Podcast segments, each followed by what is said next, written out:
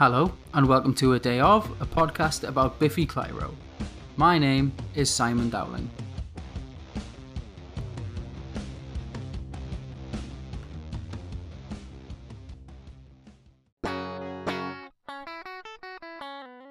Miracle of Survival is the least puzzle like song from these B sides, I think.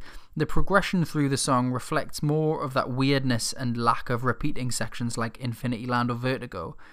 While some of the sections do return, they're littered in amongst unique sections. It's also heavier and darker than anything on Puzzle. Opening with a clean chord hit with a little riff, the drums tapping the beat and joining in on the chord hits which become more frequent. We then get a little overdriven section which features the same little riff style as the opening, but the chords are strummed.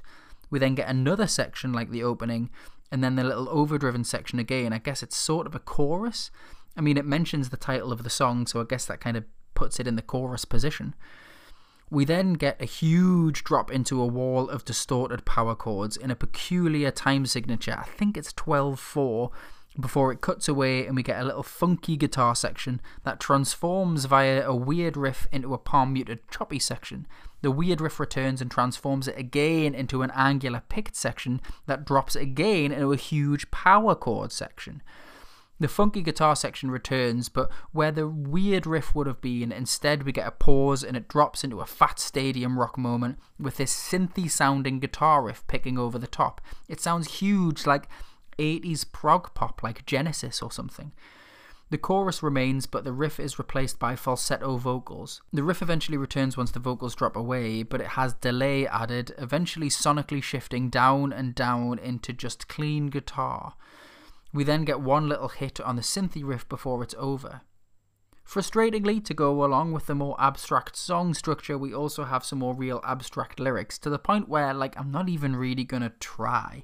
I have honestly stared and stared and stared and can get nothing from them. I'd love to know what you think the lyrics mean.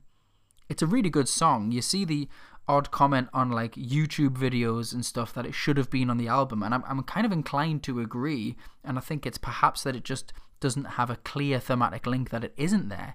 It's a really, really, really good song. Thank you for listening to A Day Of. My name's Simon Dowling. You can follow on Twitter at A Day Of Podcast and you can email a day of podcast at gmail.com. And please leave reviews on iTunes or wherever if you fancy it. You can also send in voice notes at anchor.fm slash a day of, and you can also find links there to the podcast on all the different platforms. Again, thank you for listening.